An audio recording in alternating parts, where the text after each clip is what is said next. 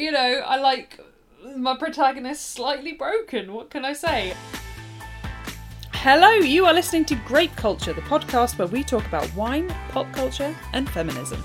I'm Kim, I'm Sam. and we hope you enjoy the show.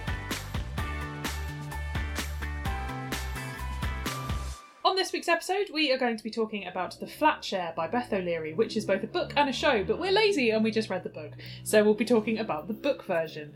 But before we get into that, Kim, wine, what's the sitch? I have the Bruce Jack Reserve Collection Stream of Consciousness Bruce? 2021.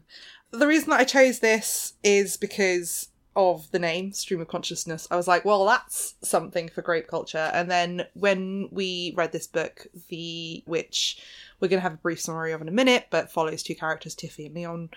Tiffy, her voice in the book is very much a kind of stream of consciousness, a whirlwind of opinions and ideas and bouncing from one idea to another. So it felt really appropriate. Also, Bruce Jack Pinotage is one of my favourite wines, so I have high hopes for this one. Hmm, bold. So this is a this is a red blend. It is a blend of Cinsault, Shiraz, and Grenache. Okay. The tasting notes are a hedonistic nose of chocolate smothered purple plums, framed by vanilla and Indian spices, introduces a palette of enveloping black and red forest fruit with brambles and white pepper. Red wine. It sounds very mouthcoaty. What's it smell like? Let's pour it and find out. Yeah. Ah, no, don't like it. Oh No. no! Oh no! Ah, immediate no. It might grow on me. It might be a Dylan Moran. Ah, fuck! I ah, that's all right actually. I definitely chocolate, very chocolatey. What the fuck? I can't. I'm getting a lot of like. Tastes like the bottom of a mocha. I'm getting a lot of back of my mouth tastes, but not a lot of front of my best mouth tastes. All the flavours at the back. mm. I've already got a headache. Yeah, There's a lot Choc- going the on. chocolate is the chocolate is the note. Yeah. Yeah, it is like it's what I imagine it would taste like if you put chocolate in red wine, like melted it in, Yeah. Yeah. which isn't necessarily a good thing. I love you saying necessarily as though anyone would think that was a good idea. I know people who would think that was a great idea. Yeah, I'm not convinced about this. I don't. I I I am okay with it. Honestly, it's taken me a while to taste the chocolate. Like it involved swishing. I I'm not blown away. I did have red just before this, whereas you've come from white. I have come from white. okay, well, we'll see. We'll Hmm. see. With that underwhelming response to this carefully chosen wine, Sam, do you want to give us a brief summary of the flat share? I will endeavour to do my best. Okay. So the flat share is about two people, Tiffy and Leon. Tiffy is recently has recently broken up with her boyfriend, whose name I've forgotten. Justin. Justin, who's a cunt, and she's looking for somewhere else to live, but she lives in London, and oh shock horror, London's really expensive, um, for rent anyway. Well, for everything, but yeah, so she's looking for somewhere to rent that is affordable, and she finds an advert for a flat that is basically like you can. You can live here. I'm looking for a roommate, but I work nights. The idea is that it's one bedroom and you share. You have the bed at night when I'm at work, and then I have a bed during the day. So this is Leon's flat, and he's never. The, the idea is that he's not ever going to meet or really run into the person he's looking for to share his room. And uh, so Tiffy moves in with Leon. Leon has a girlfriend who is really like, you can never meet Tiffy because that's the rule of you sharing a bed with this woman, except they never actually physically share a bed. That's the point. So there's she kind of like gatekeeps and doesn't let them meet. Uh, Tiffy, of course, works in publishing because you know it's a rom com, and what else do women do if not work in publishing when you're in a rom com? Leon is a palliative care nurse, which is why he works nights. And to communicate, they leave each other sort of a series of post its throughout the day, and it builds up into this lovely friendship, which then develops into this very wholesome romance. But Tiffy's being like treated very, very badly by her abusive ex boyfriend. There's various scenes and a trigger warning that there are instances of emotional abuse, of violence, threatened violence, and various other things within this book. But ultimately, everything is good and it's a happy ending, and that's sort of it. There's Yeah. a whole load more, but I think that's the No, I think I think that's right. There's a host of side characters that I'm sure we'll get into, mm. but that that is the that is the main plot. Mm. What did you think of it? Was it what you expected? Uh, it was what I expected. Be in the the main thing I'd seen about it actually before we decided to do it was I'd seen it was on 4D something like that. Mm. One of one of the many internet channels. I'd seen adverts for the TV show online, and I knew that it was about oh two people who share a bed but they never see each other. So in that instance, yes, it was exactly what it said. It was obvious that it was going to be a romance. I did feel like it was a really sort of drawn out version of the oh no they get to the inn and then there's only one bed Yeah. sort of situation Yeah, a bit yeah not quite as forced proximity, and yet they're never in the Ex- same room together for exactly. like two thirds of the book. yeah exactly so i i expected that. And there were subplots i didn't expect uh, such as the subplot with leon's brother which we will get into in a bit i think. And i enjoyed it more than i thought i would. I thought it was going to be sheer trash and it was only partial trash. What did you think? Yeah, I so I have read one other Beth O'Leary book, Mm. and so I was expecting the coming in from the side like emotions, and it wasn't just going to be like a boy meets girl romance. That there was going to be more about their lives and overcoming obstacles and difficulties. That being said, I think that I still didn't expect the like the level of those difficulties. That this book has a lot of subplots and a lot of feelings that aren't just romantic feelings. But I too had seen those adverts, and that was like that was also interesting. That I hadn't seen. They don't have very long trailers, but it wasn't quite exactly how I expected that to be either. There was a there was a lot more heart. I agree with you. It's not like straight trash, but it is it is predictably a romance. It's not trying to be anything other. But I think that it has a lot in it that is a bit unexpected. If especially if you look at if you don't know Beth O'Leary and you just look at the cover, Yeah. you're thinking lovely shiny romance, not like prison and abusive ex-boyfriends. yeah not coming to the terms after the fact that you're in an emotionally abusive relationship and didn't even realize Yeah. yeah yeah it was a lot deeper than that uh, What about you? Have you read any Beth O'Leary before? no Okay, well, that's a super fun How- conversation. But how, but as someone who has, how did this sort of measure up to what you've read from her before? So the one that I've read before was The Switch, Okay. which I can remember no characters. yeah. yeah, obviously. I can remember no characters' names. I can just about remember who she ends up with, but it was lovely. Like the thing that I liked about the Switch is that it it had unusual characters. It had, you know, it had the, the character that you're expecting, which is the woman in a rom com who works in like publishing or something. Either publishing or PR usually, Yeah, I think Yeah. it might have even Yeah. been PR in this case. or PR for publishing. And but you also had the, her grandmother, oh, okay. which I really enjoyed, like that storyline, and they they swap houses basically. So, I think that I think that there is very much a style to Beth O'Leary's work. There is an element of throwing two people together who maybe otherwise wouldn't have met or wouldn't have reconnected. There is, I think, in both of these books, there is a negative foil and a positive newish person, or maybe not new person. Like in some cases, I don't think that they're necessarily new, but like there is a there is a negative and there is a positive, and it's very much about like the comparisons between those two. Yeah. And there is a lot of heart and subplot and a sense of like community and stuff going on around it. Yeah.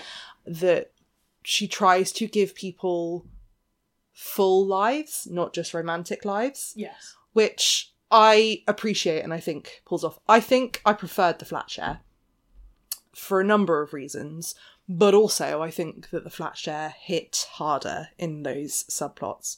I, I do think that Beth O'Leary has a very distinctive style and an enjoyable humour that does manage to tackle these things in what I think is mostly a good way. Yeah. I do wonder, even though I liked this one more, whether there was too much there was too much. I felt the same when I was reading The Switch that I felt that there was a lot of subplots and Yeah. maybe too many. Like maybe it had gone on a bit longer than I necessarily wanted it to. In this one, it felt, I think, because I was reading it more critically and also because my library hold expired on it. so I had like a couple of weeks before I, I got Yeah. to a point and then I had a couple of weeks and then I finished it and I was like, oh damn, there's like a lot of shoehorning stuff in here. Someone who's never read any Beth O'Leary, did you feel like this was a distinctive style apart from other romances that you've read or other, and I shudder to use this term, women's literature? Ugh, chick lit. yeah, I did think there was a distinct style. I thought there was a very distinct kind of type of humour to it. It felt, and I hate this word, fresh, fresh, fresh. It felt like a fresh take. I mean, having I, I've read a lot of sort of noughties, nineties romances like Sophie Kinsella, Wendy Holden, all that kind of mm-hmm. thing. And this was this felt different to me. Although I was read annoyingly, I was reading this at the same time as a book called Dead Romantics, which hmm. has been doing the round on BookTok by Ashley P- Poston, Poston, something like that. And I kept getting the two confused because they're both no. about fucking women in publishing and. Although actually, I don't know why I got them confused because one one of them is about a man who's a ghost. So I don't, I don't really know how that happened. So uh, I thought it was a good romance. I did not see them getting together as early as they did because it was what about halfway through the book, and usually it's you know the big sweeping gesture at the end, uh, and this had a lot more. It had a lot more time with them together, which was actually quite nice Yeah, because I think if you just met at the end and been like, "Oh, we've just been leaving each other post notes for six months, and now Yeah. we're in love," that would have been a bit of a, a, a letdown. yeah, it allowed them to grow their relationship in a way that was authentic, but also it gave them time to each address their specific things Yes. without it being like they've made up this romance in their head like that that, that they're they've fallen in love with just a fantasy. Like they actually got to fall in love with real people and go through real experiences with each other. Yes. and they do go through a lot of real experiences and they have disagreements and stuff like that. And i think this comes on to my next question but it made it for me a little bit more believable that this scenario could play out in this mm. way. Mm. How about you? Did you find the book believable? No. fair enough. I I can see I can see the believability of the rental crisis in the UK causing people to share a bed when they're not together. What I couldn't find believable was look the fact that they never they never met until oh my god look they stumbled into the bathroom and they were both naked sort of situation. I also didn't find it believable how so Leon's brother Richie, who is the, the plot is that he has been wrongly imprisoned for um, armed robbery, and you know will the aim is to get him out of prison. And Leon's trying really hard to work on his appeal, but his lawyer's a dick. The fact that Tiffy just happens to know this hotshot, you know, barrister lawyer who is able to get him out of jail at the end was a bit like, oh, come the fuck on. Well, also the fact that Leon happens to know like a dedicated knitter with nothing else to do but Yeah, knit. exactly. I I agree with you. Like there are points in this which I think were unbelievable. Tempering that with the fact that there are things that happen in everyday life that are woefully unbelievable. And it sometimes, you know, truth is stranger than fiction and all this sort of stuff. Mm-hmm. I agree that there are an awful lot of coincidences in this mm-hmm. book. But at the same time, like I'm not asking for a true to life 100% story because it's it's it is a fictional book. I did think that when I think about like the believability, you know, your point about Gertie, which is the high the, the highfalutin lawyer. Good point. But then you know we have we are we are a friendship group with people doing vastly different things. Yeah. So Yeah. arguably that could happen. Do I think that it's unreasonable that someone might like rent a flat in this in this way? No. The most unbelievable thing that I found was that she was being paid minimum wage and able to live in London yeah. At all. at all. Yeah. Like, and I'm sure that, you know, like I've never lived in London, but like it just didn't, I just felt so unbelievable. And I, I think it maybe that's the HR in me, but I was, I was, I was there thinking about this bloody publishing company that she works for being like, this simply would not happen. But yeah, I, I didn't find it unbelievable in the sense that I felt like everything that was happening in it could happen. I did have a little bit of like, is everything really going to happen to these two people? Mm. And are they then going to get married after two years? Yeah. Like, that was that was the part that I like. That these two people who are so different, yes, they've they they're spitted with each other and everything, but like, that seems quite fast. Or they've already lived together, I guess. Yeah. Yeah. Yeah.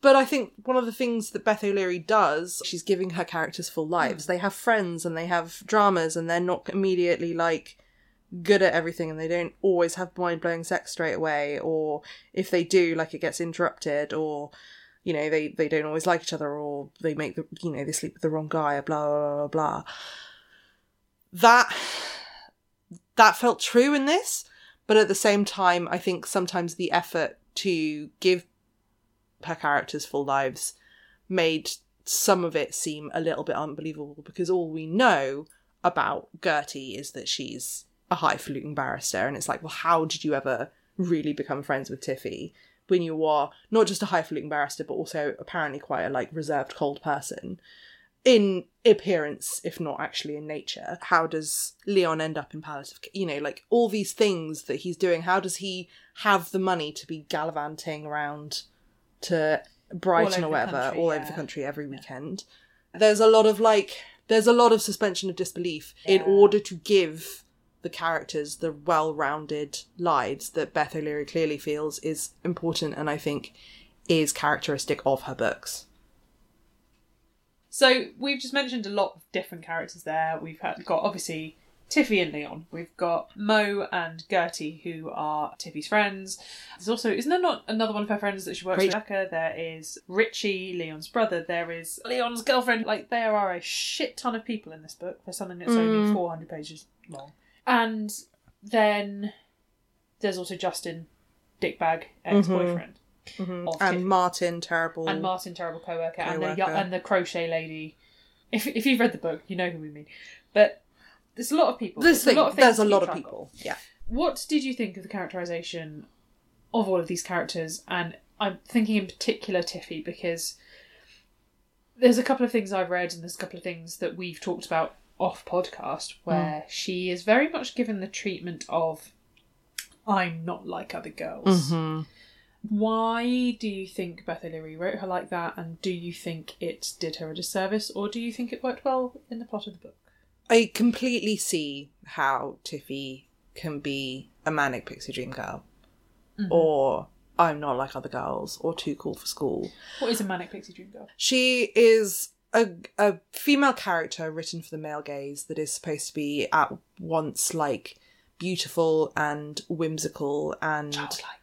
Childlike. Yeah, exactly. And exists mostly to come and give the male lead character a breath of fresh air and change his life. Right. think I think it was in fact coined for Zooey Deschanel's portrayal of Summer in 500 Days of Summer. Right. It's certainly that like Yeah. she's the archetypical one, but it's actually it's a really it's a term it's worth addressing that it's a term absolutely loaded with its own narrative, but it is definitely a trope that you see in some Scott Pilgrim. yeah, in some particularly romance novels or films that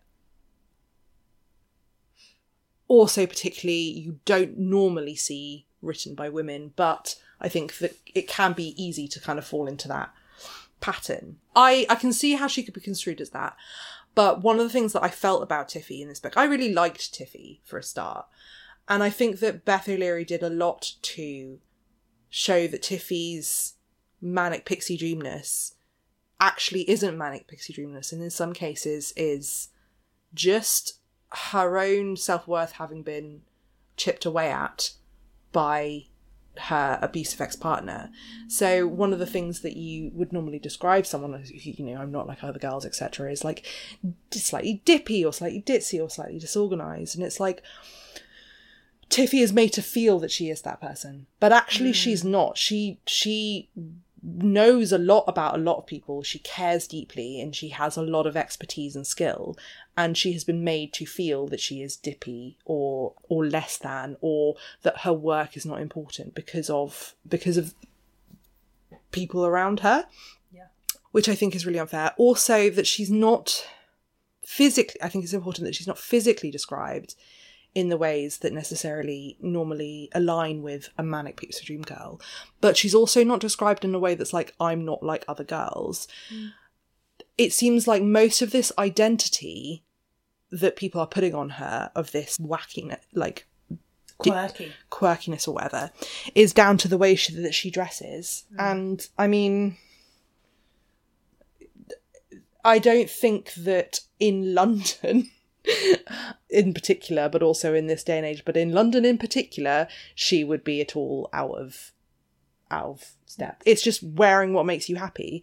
And it's the fact that she does she has the gall to do that unapologetically that i think people want to put characters like tiffy into a box that they can understand. So they want to disregard her as manic pixie dream girl.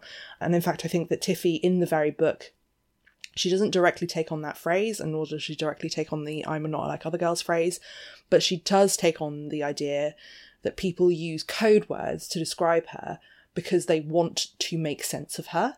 Mm. Kay leon's girlfriend at the opening of the book does this to her. I think her work colleagues do this to her. Justin her ex-boyfriend does this to her. Like people want to define her in a way that they can make sense of. It's the idea that she's taking up space basically that she is mm, taking up your vision that she's taking up space and that's what makes her unique that's what makes her uncategorizable and the need to define her and therefore shrink her into some kind of box that people can understand. And it's one of the things that i like about tiffy is that she sees this recognizes it knows like for the most part knows what's being done and is like sod it i'm going to do it anyway. Like i like what i wear and i like who i am. And also recognizes that it affects her that people do it to her.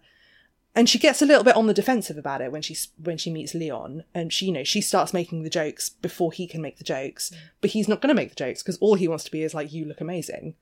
Like and it also therefore made me like the characterization of Leon and Tiffy that made that believable where it wasn't that he didn't see it because he doesn't see what she's wearing or wasn't that he suddenly started wearing wacky clothes because it opened up that true part of himself he was just like I see you. I see you and I love it for you. I see it and I respect it.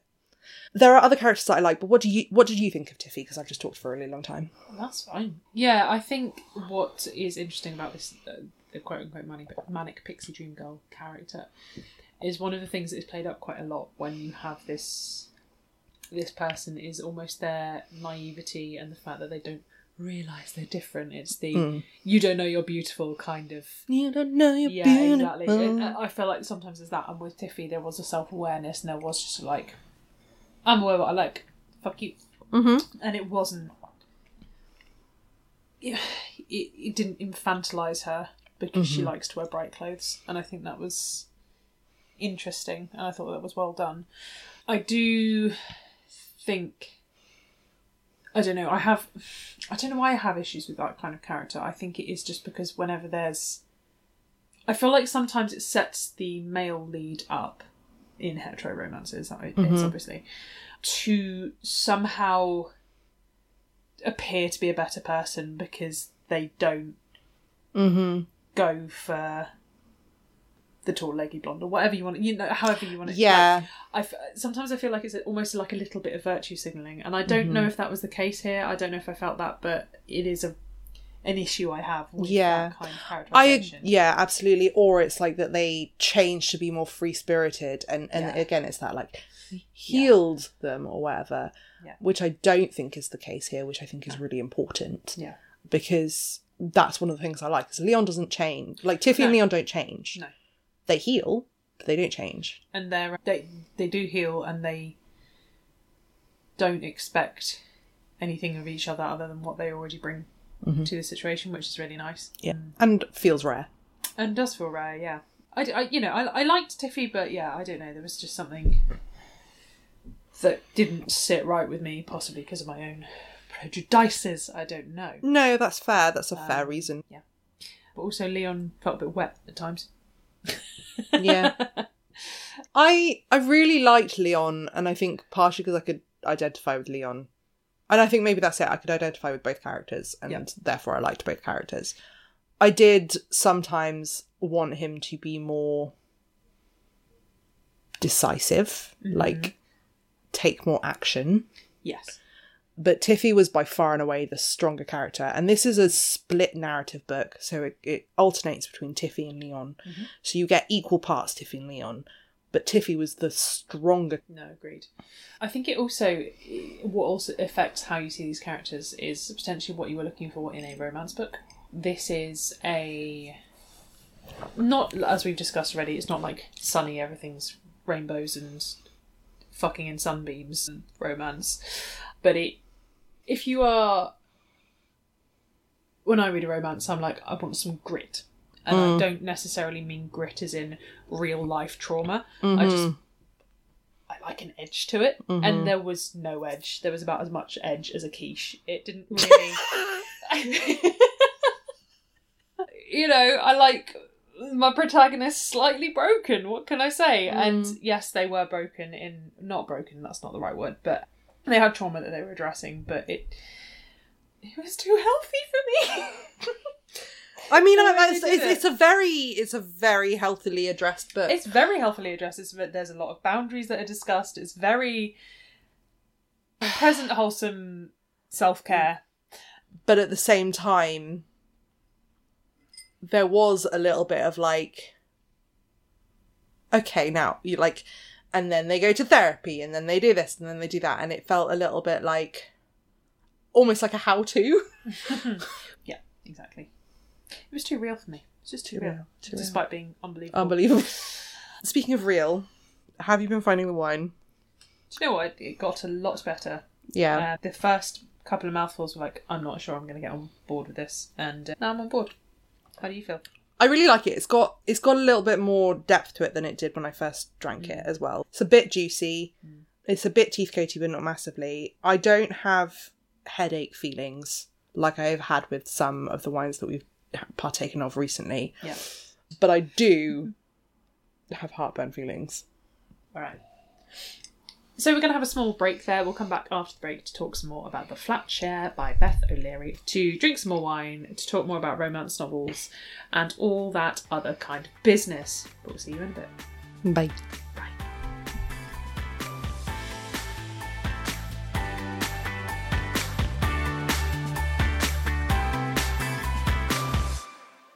So we are back from the break to talk some more about The Flat Share. But we've already checked in about the wine. What are we doing now? We're talking about Beth O'Leary's The Flat Share, a romance with a capital R, and some would call it a rom com. We touched in the first half a little bit about some of the tropes of rom coms that this book maybe has or does not have.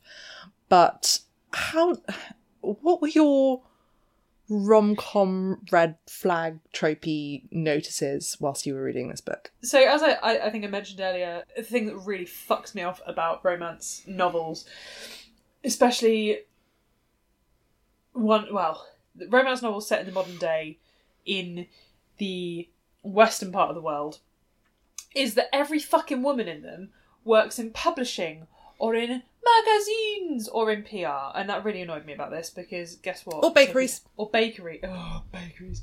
Nice, you know, safe female jobs. No one ever works in STEM except in lessons in chemistry. Uh, so I found that quite annoying. I also think the whole force proximity thing, like we said, a little bit tropey, although there were differences with the like their force it's force proximity but not. I think the whole oh, we've introduced a character that's in a relationship, but we're going to be like, guess what? This relationship's in trouble. Wink, wink, nudge, mm. nudge. Was a bit heavy-handed, and I don't know if it mm-hmm. might have been different in reading the book to the audiobook, but it was definitely very played up in the audiobook. I thought that Yeah. Kay was a dick. There wasn't a lot of nice things to say about Kay. Exactly. It was all very controlling and strange. Mm. Um, And in these romance novels, you never get, oh no, a relationship fell apart, but through no one's fault, and it was already sad. There's always a bad guy, and the mm. bad guy is never the person who's the romantic lead. Yeah, God forbid. So God forbid, they're always perfect and pure. So that annoyed me. I mean, I do, I do like a romance because they are safe and predictable, Yeah, and sometimes that's what you need. yeah. But sometimes I'm like, oh, really?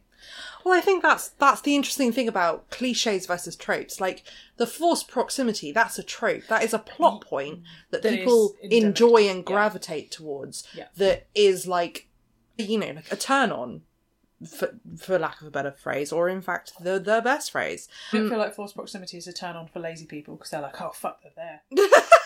Might as well. Maybe I well, I don't know. As a lazy person, it doesn't work for me. So okay, fair enough. but yeah, like tropes tropes are plot points that you gravitate towards. I feel like tropes can often be more positive. And you can dislike a trope, but that's that. Whereas I think the cliche thing about like women working in publishing or like hmm. if it's a regency romance, the hero is a duke. Like the the ratio of dukes in regency romances or women in publishing in modern romances over any other job is Astounding. insane. And actually, there was a recent episode of, of a podcast called When in Romance that's run by Book Riot about just this exact thing. In fact, they did it over a couple of episodes about who you don't see regular jobs or even unusual jobs. It's bakeries, publishing, sports, generic sports as well. Like, it's like, as a coach for reasons.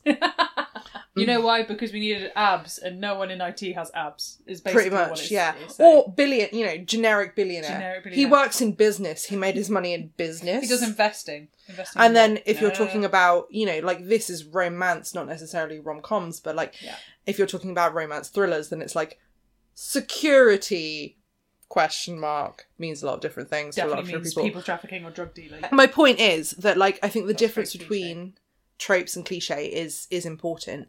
And you can dislike a trope but a trope serves a point. Hmm.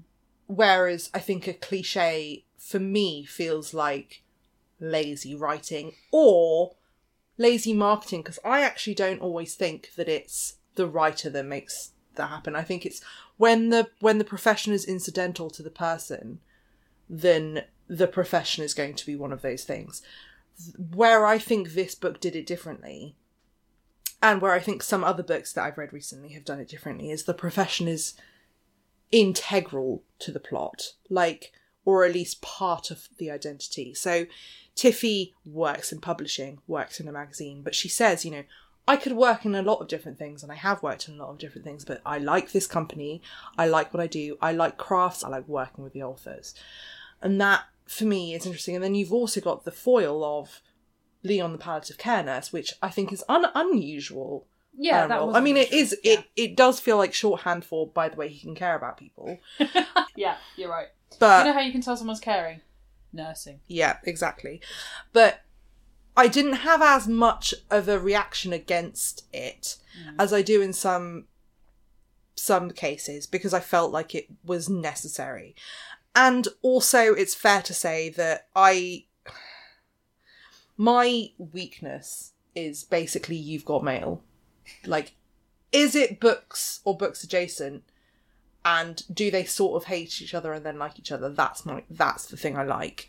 So, Darcy plus books. Yeah, yeah. Like it's it's Pride and Prejudice. Like you can love you can love certain Yeah. things are cliches because they work and they're fun. Certain things are Yeah. cliches because you expect to read them. You expect to read a holiday romance that talks about hot chocolate and ice skating and the first snow and chopping down a Christmas tree. You want that. That's what you want from it.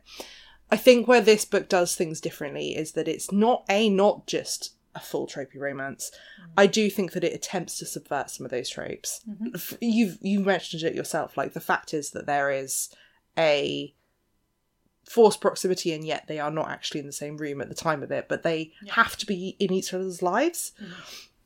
And there's only one bed, but they're not in it. And they're never in it at the same time until they are, and then, uh oh. Yeah, Yeah. and so I think that that that is what makes this book interesting, as opposed to some less well written Hmm. works. But that being said, I don't think that if a book follows a trope, it necessarily is a bad thing. I think the cliches can be bad, and I think the cliches are only cliches if they don't have a reason. I think Beth O'Leary does an admirable job of trying to give Tiffy a reason. I wonder what Tiffy could have been if not a crafting. I would have seen her working for charity. Yeah, fair. Yeah. Yeah.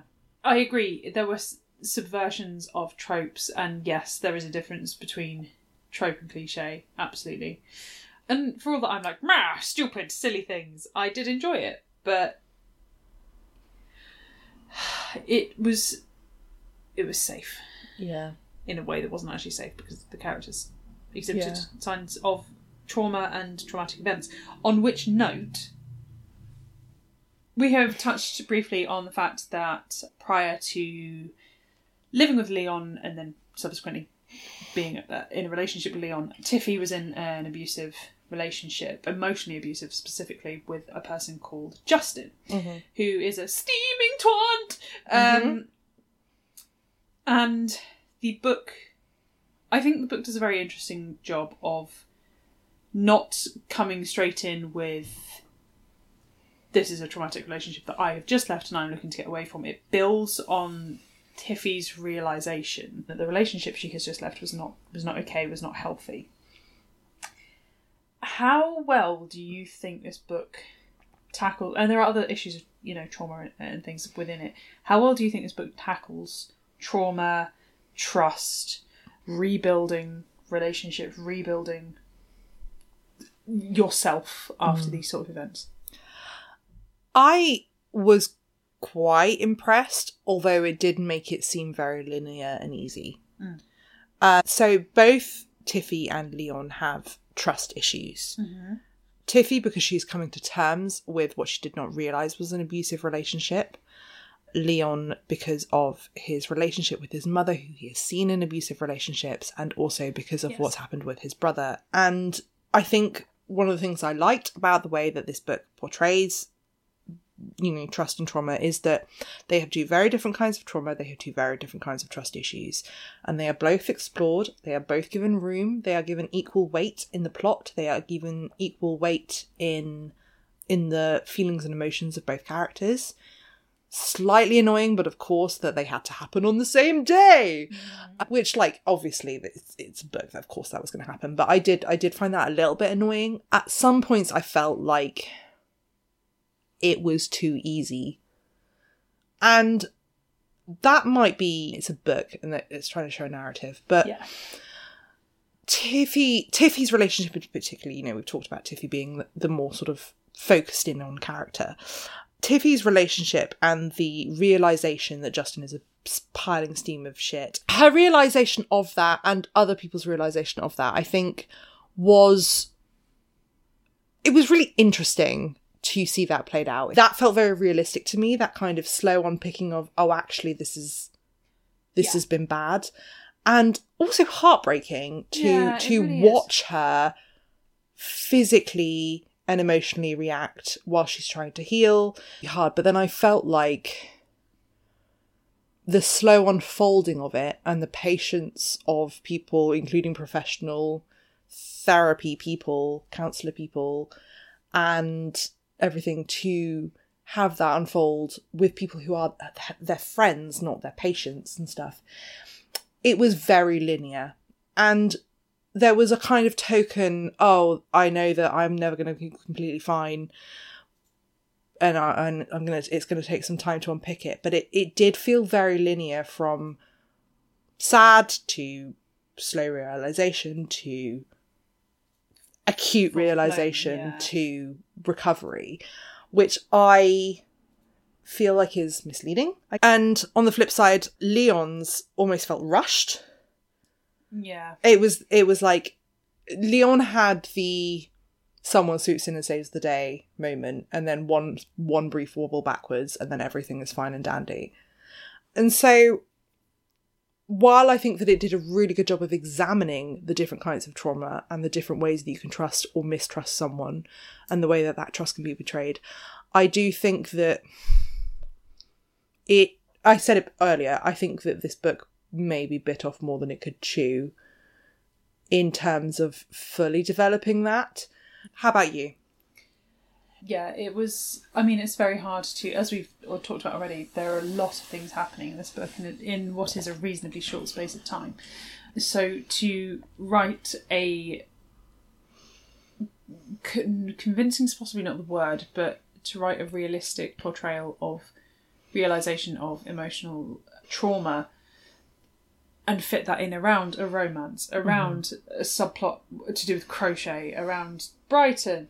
It was a lot to ask, and I mm-hmm. think it did feel rushed. And I think there's, I think what's interesting is the the idea of, not idea, it is an accepted thing, but the body's reaction to trauma sometimes happens before the mind has had a chance to process it, and I think mm-hmm. that's what happened with Tiffy. And it was interesting to see that. Mm. Uh, and quite often you just get, gasp, the new man has saved me from the rake who has mm-hmm. treated me appallingly. Which this was not. This was. Yes, there was a. That, actually, that's a good point. There was a little bit of heroic. Leon is saving me in a way by protecting me from mm-hmm. this man but she has to do the healing herself. Yeah, so I think, and, I, and with Leon's trauma, I guess it was, it was different because it was indirect uh, in a way that Tiffy's wasn't. Which is not to say it's any easier or any less. It's just a different process. I think. And I think if you're going to talk about trauma and you're going to talk about healing, you don't talk about it in the sense of I was so distraught, and then this person, this person not accounted for my healing, or or was the catalyst, which is what it felt like with that epilogue. I think is that she had gone from being, you know, Justin making her feel this way, and then suddenly two years later, they're getting ma- like Leon and she were getting married. But then is that Legitimate healing, healing, in progress, or is that? trauma bonding. Eh, And I don't, I don't think that this book is full trauma bonding, and I don't mm. really think that it gives that impression. No. But I do think that there is an argument for a bit of it. I agree with you, you know, like, all around everything that you've said. I just think that, I think that it's really complicated. I don't think that Beth O'Leary has done a bad job. No. I just think that there were choices that were made that were probably made not just by Beth O'Leary, or if they editors. yeah, that it goes back to cramming quite a lot in. Like there were choices that were made that I think diminished one person's trauma in favour of another's and negated some of the healing process in the interest of a happy ending. Yeah, I think that's a good way of looking at it. Mm.